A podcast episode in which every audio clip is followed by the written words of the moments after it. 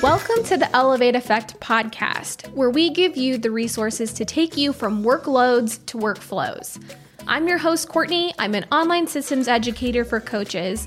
Fueled by cold brew and a love for watching endless reruns of Friends, I'm here to give you the tools and the support you need to scale your business and take back charge of your life and your time. So pour yourself a cup of coffee or a glass of wine and let's do the damn thing. Hello, hello, everyone. So excited to have you back for this week's episode where we're going to be covering how to build a business plan in seven steps. So, I personally really struggled with the business plan portion of my business when I very first got started. And I think it was because I was really having a hard time pinpointing exactly what I wanted my business to look like. Because to be honest, I was rookie. I had never started a business before. I was transitioning from, you know, working from a nine to five to working for myself. And the fact that I had ultimately unlimited options in terms of what I could do for a business, that was actually more overwhelming to me than not having very many options. I'm like, oh man, I can do anything. Like, if I wanted to do anything, what would I do? And that led to more, you know, of me kind of analyzing the situation and saying, okay, well, I could go this direction or this direction. And then, you know, the business plan, I'm again very type A. As you guys know, if you've listened to the podcast for a while, you know that. I like to have a plan and I like to have structure to things. And so, kind of walking into wanting to build a business and not really knowing the steps to do it was really frustrating for me. So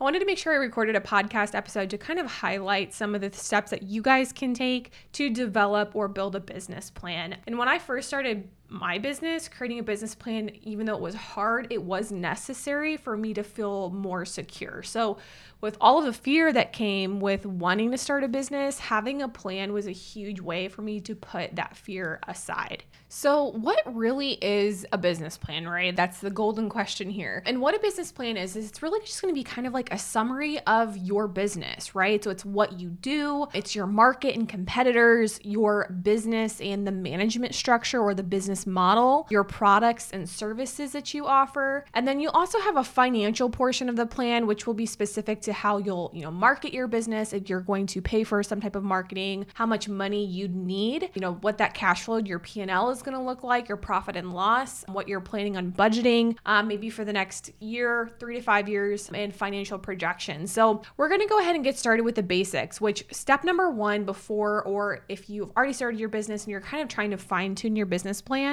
is to really research your industry, right? So I know when I first got started, I was always head down researching everything I could about the industry, hard skills I needed to know, soft skills I needed. I was constantly reading new articles and taking courses and classes and really trying to basically learn as much as I could to inform myself. And so you really want to start with researching the market you're looking to go into. And that's going to really help you ensure that number 1 that there is a market for your work, which, you know, 9 times out of 10 there typically is. And it's important to stay on top of new trends and tools and client client demands for your specific industry. So you can start by researching, by reading articles, listening to podcasts, and even finding people, you know, on Instagram, for example, in your field and monitor forecasts from experts in your field. I think that's another really good thing to kind of keep in mind is pay attention to the people that you aspire to be like, right? Those are going to be the people that you want to start taking that influence from because you want to make sure that what you're doing is going in the direction that you want to head, right? And that's not to say that you use it as a comparison type of a situation. You really just want to learn from the people that have been where you want to go. And this is really going to help you think about what maybe your unique offer can bring to the table by seeing how other people market themselves within the industry. I would even go as far as making sure that you're kind of setting a recurring task for yourself to continue to research your industry on a consistent basis. So maybe it's once a month, even that you just want to sit down for an hour or two and just kind of dive into some articles about your market and educate yourself on what are some new trends and tools, especially if you're a service based business. It's going to be really important for you to know those things, not just for yourself, but for your clients as well. So that's definitely something that I would recommend you guys getting started with. With that step, is researching your industry and really making sure that you're keeping that a consistent task that you're doing in the back end of your business. Step number two is going to be to define your purpose. So, your business plan is really going to serve as a guide to your strategies and build your financial background and future, but it can also have a unique purpose, right? So, what is your goal by building a business plan? Maybe you want to um, eventually attract investors, or maybe you just want to get yourself in a position to be able to work for yourself and develop a specific type of lifestyle, right? So, you want to find your unique purpose by digging more into the why of why you're starting your business, right? And that can change. And I think that's something to be aware of is that can evolve as time goes on. So for example, my why when I first got started was A, I was tired of feeling unfulfilled, you know, working from a 9 to 5, but B, I really just wanted to be able to have a certain type of lifestyle. So I really wanted to be able to be location independent and I really wanted to be able to determine what my life was going to look like instead of somebody else determining that for me. And so that was really my big why for a really, really long time. And that happened, right? Like I was able to go and live location independently. I was, you know, living that kind of digital nomad life. I went and traveled abroad and I got to work at the same time and it was amazing. And then I settled down and and I, you know, I got married. We bought a house. We are expecting our baby um, at the time of recording this episode. So there's really something to be said for making sure that you're always checking in with your why because it's going to evolve as your life evolves, as your business evolves. And that's the beautiful thing about running your own business is you get to decide what that why is and you also get to be okay and comfortable with that changing. Now, the next thing that we want to talk about is step three, which is building a company profile. So, this is kind of like the equivalent of your About Us page on your website, to kind of think of it that way. So, it's really going to be a brief description of your company, maybe its history or timeline, your products or services that you offer, and the people behind the brand, right? So, some questions to get your profile started are things like what are you selling? Who are you selling it to? And get really specific with that. How are you solving a problem or a need within your market? Who makes up your team and what is the team's mindset?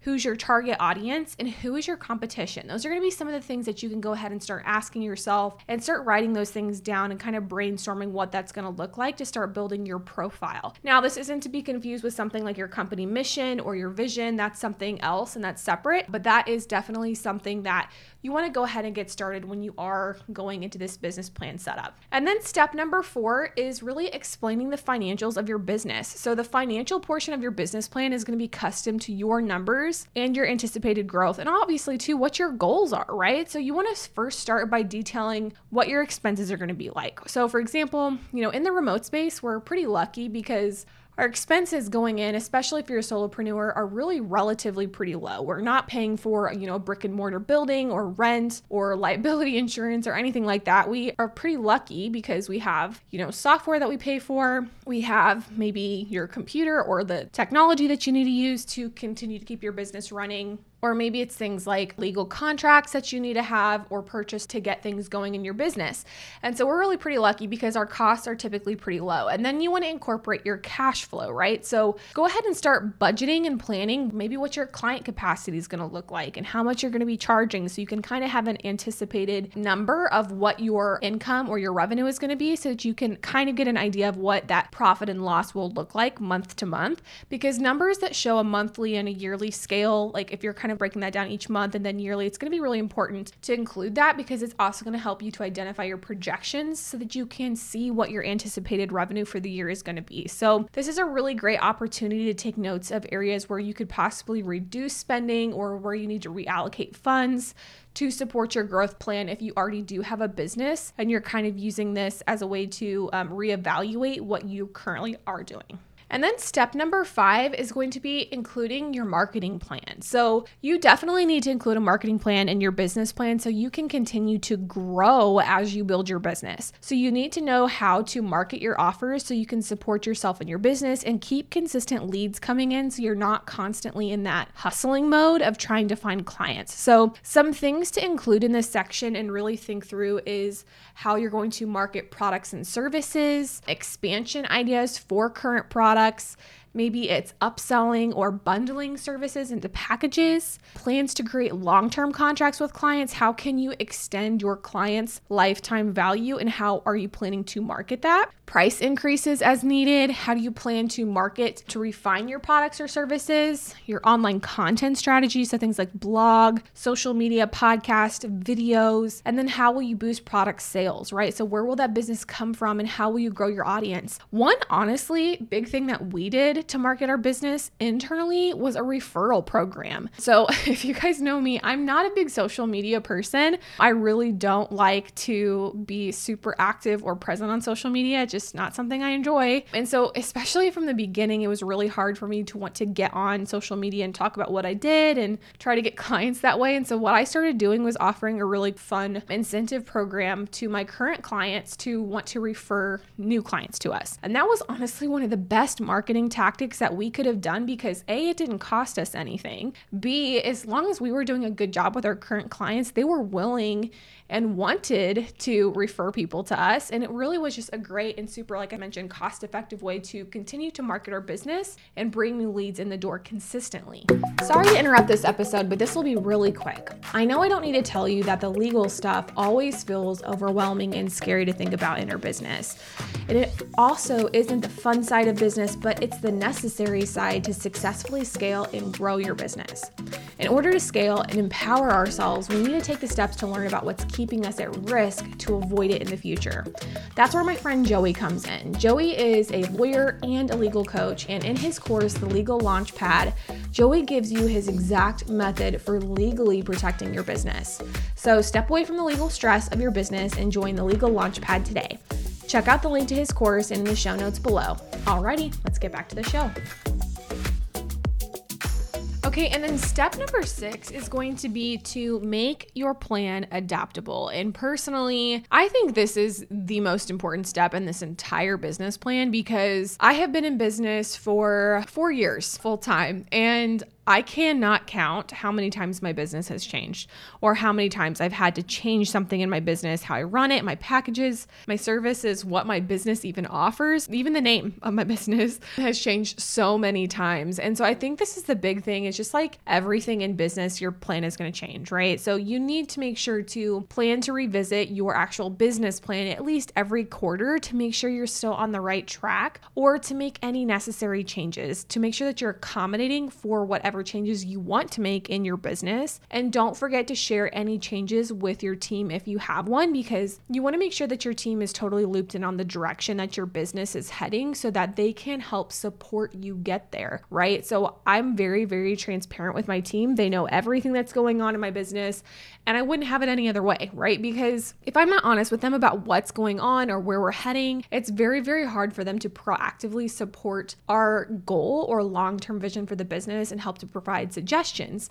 Um, and all that's doing is a disservice to me and my business because if I don't loop them in, then I'm just relying on myself. And I don't know everything, I don't see everything, and I want my team to feel empowered to feel like they're contributing to the bigger picture. And so this is really something that I always really recommend is making sure that you're sharing those plans with your team, share any updates, any changes so that they can be there to support you along the way. And the very last step in this business plan is really to highlight what makes you unique. So you want to end your business plan with why you put such passion behind your brand, the lessons you've learned throughout your business growth, your core values, and the problems you hope to help others solve. So, some questions or some prompts to kind of think through for this piece are, you know, why will your business be the one to solve the problem or needs of your market? And what do you offer that sets you apart from your competition? So, what is your big why and why is it separating you from everyone else? So, by explaining this, why you're so determined to turn your passion into a thriving business, you'll start to attract clients and and team members or future team members who share that passion with you, right? And that's going to be really, really important in making sure that your business always feels aligned because there's lots of things that can happen in decision making that you have to do throughout the time that your business is in existence that you're going to have to make sure that you kind of circle back to your why, what makes you unique, what makes you passionate because business is hard, right? Like we're not going to sugarcoat that. It is hard to start a business, it is hard to be an entrepreneur. Um, and you always want to make sure that you have something like this to kind of keep pushing you forward because sometimes you do get in those slumps where it feels really, really hard to continue to stay motivated to run your business. And um, you always want to make sure that this is kind of in the forefront of your decision making as well. So, just in general, it is just going to be super helpful for you to have a business plan in place to guide you through all stages of your business. And again, it's super important to share that plan with your team so they can help you stay on track and also see opportunities for pivots and changes along the way. And even though a business plan sounds like a definitive project, it felt like that for me when I first got started. I'm like, man, if I have to create this business plan, it's so definitive. Like, I don't know what I want these things to look like yet. It's okay. You don't have to just start, right? Start putting pen to paper, start getting an idea, and then check back in with it on a quarterly basis. So go ahead after this episode, make sure that you have a task to number one, start outlining your business plan, and then a quarterly task to re review it every quarter. Um, that's going to be something that you can do to make sure that you're staying on track with this so that it's